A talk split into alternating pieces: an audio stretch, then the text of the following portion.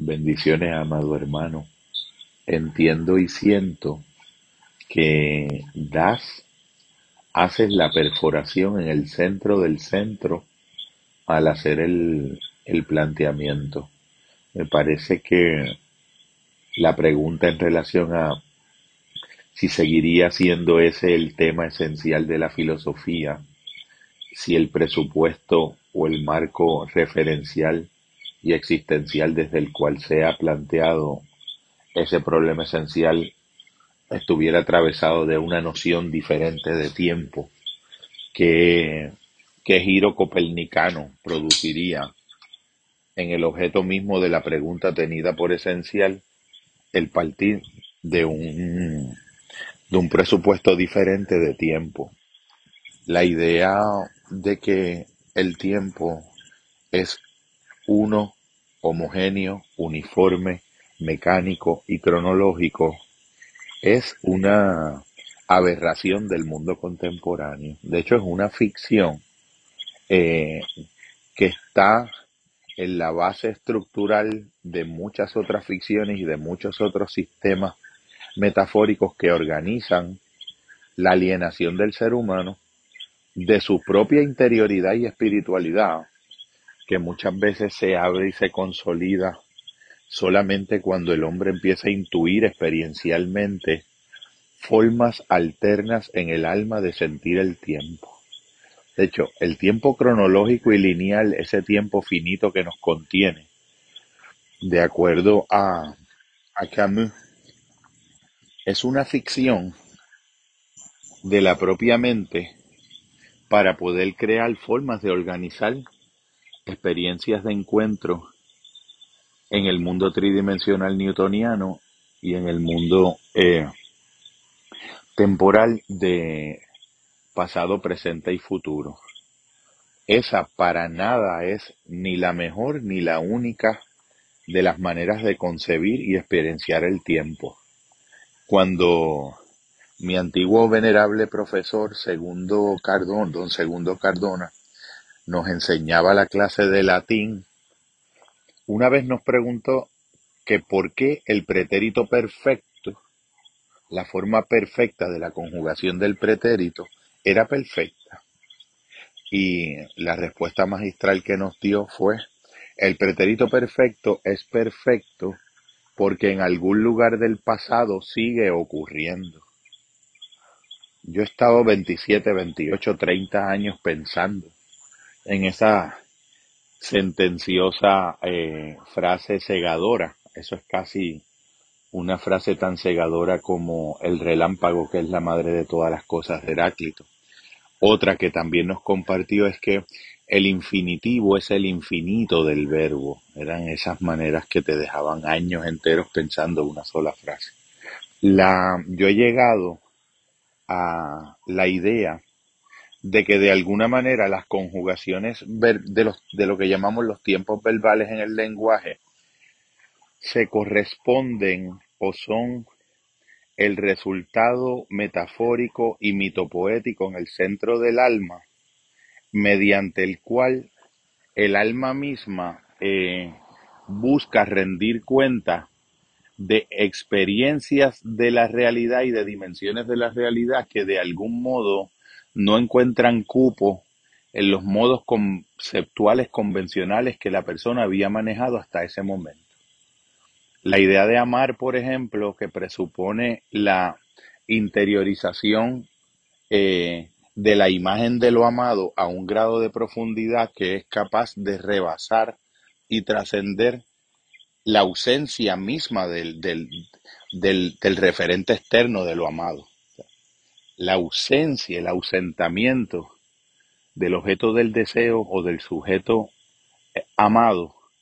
puede incluso paradójicamente acentuar e incrementar la presencia misma en tanto que imagen en la representación y en el interior del sujeto. Hay momentos en donde la ausencia termina siendo una forma lograda de presencia. Pienso que los hombres de la antigüedad prehistórica encontraban maneras de crear distinciones como lo que hoy podemos decir un sueño que es de naturaleza lúcida, de naturaleza premonitoria o un sueño que es sencillamente un mero nivel eh, digestivo de metabolización de experiencias eh, de la superficialidad de aspectos superficiales de la vida cotidiana, como en el caso del sentido del sueño freudiano,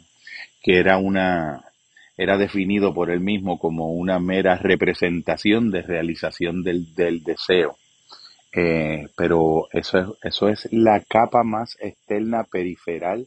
de una cebolla infinita hacia adentro de capa que envuelve, entre otras cosas y como la más central de todas, diferentes maneras de experimentar el tiempo desde el alma a medida que nos distanciamos de la parte más externa del alma que es el pensamiento conceptual y racional. Podemos como que vivir oscilando,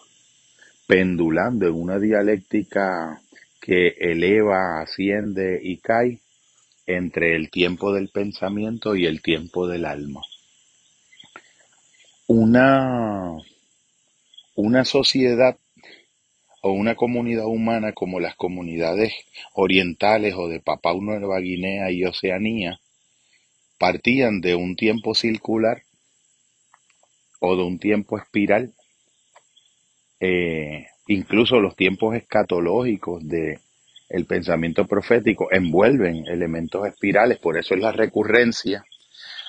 de que cada ciertos tiempos históricos eh, un, sinnúmero de profetas surgen nuevamente para profetizar un evento que entienden que ese es el momento en que está ocurriendo. Probablemente desde una perspectiva del eterno retorno de las cosas, no estén equivocados ninguno de ellos,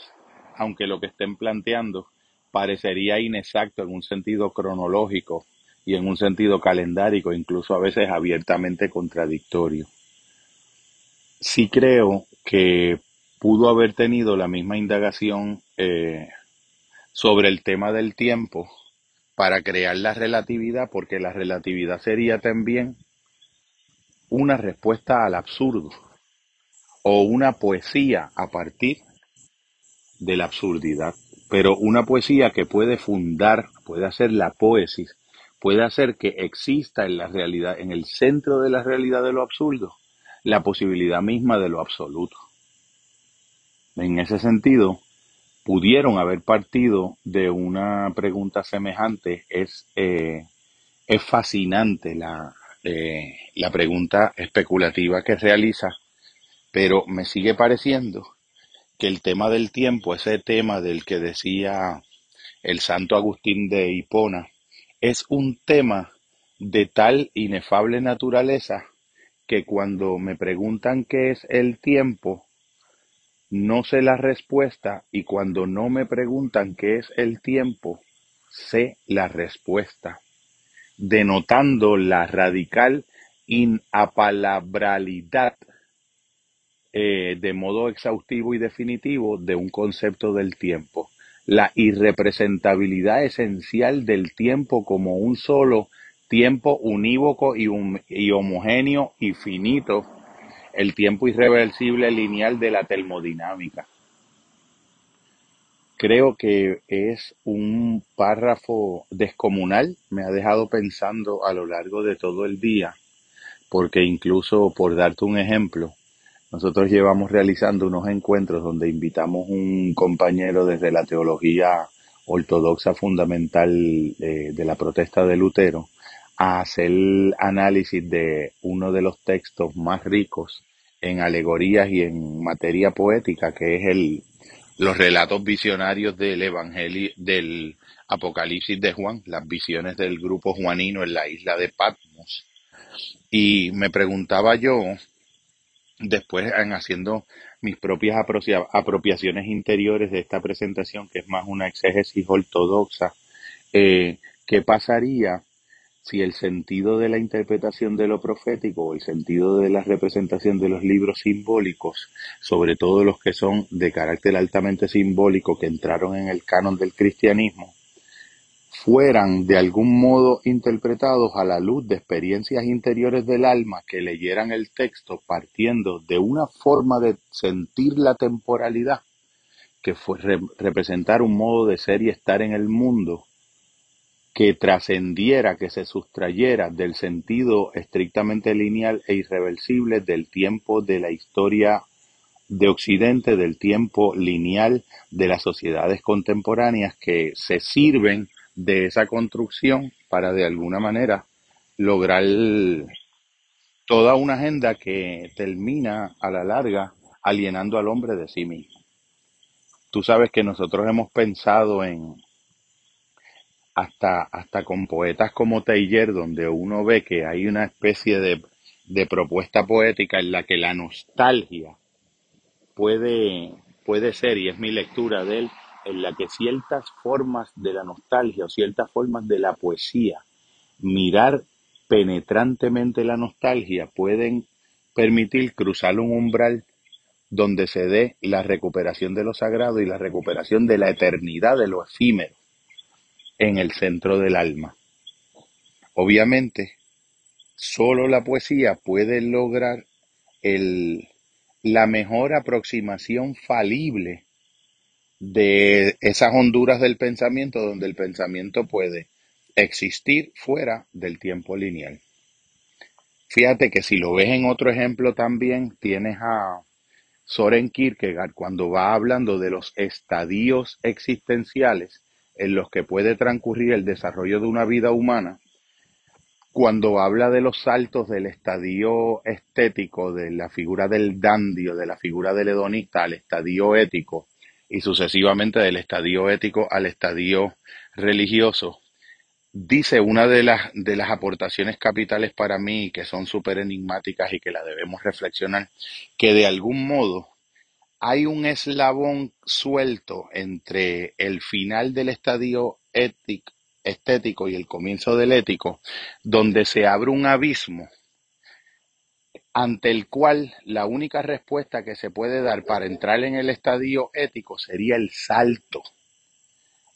Y consecutivamente también del estadio ético al estadio religioso, un salto, un salto de fe, un salto existencial que trasciende los fundamentos de la razón porque no puedes elaborar la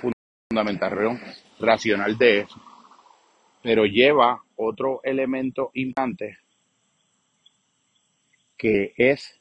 que hace el siguiente planteamiento, ese salto de fe que coloca al hombre en un estadio, en un registro de un modo de ser y estar en el mundo radicalmente diferente, existencialmente diferente, que funda una realidad diferente, no ocurre en el tiempo. Ese salto ocurre en la eternidad, pero se manifiesta en el tiempo y es la gran paradoja. Siendo un, el, el ser humano un sujeto histórico, puede verse en coyunturas límites donde puede dar saltos que inauguran nuevos estadios de modo existenciales de ser y de estar en el mundo que no acontecen en el tiempo, pero se manifiestan en el tiempo. El misterio interior inefable de donde ocurre la experiencia del salto está ocurriendo en la eternidad, pero se está manifestando en el tiempo. Una irrupción de un eje vertical en la horizontalidad de ese tiempo que para el hermano Camus era finito, porque desconocía por adelantado en su ontología la existencia de un eje vertical. Gracias por tu pregunta sumamente fértil y ameritaría como mínimo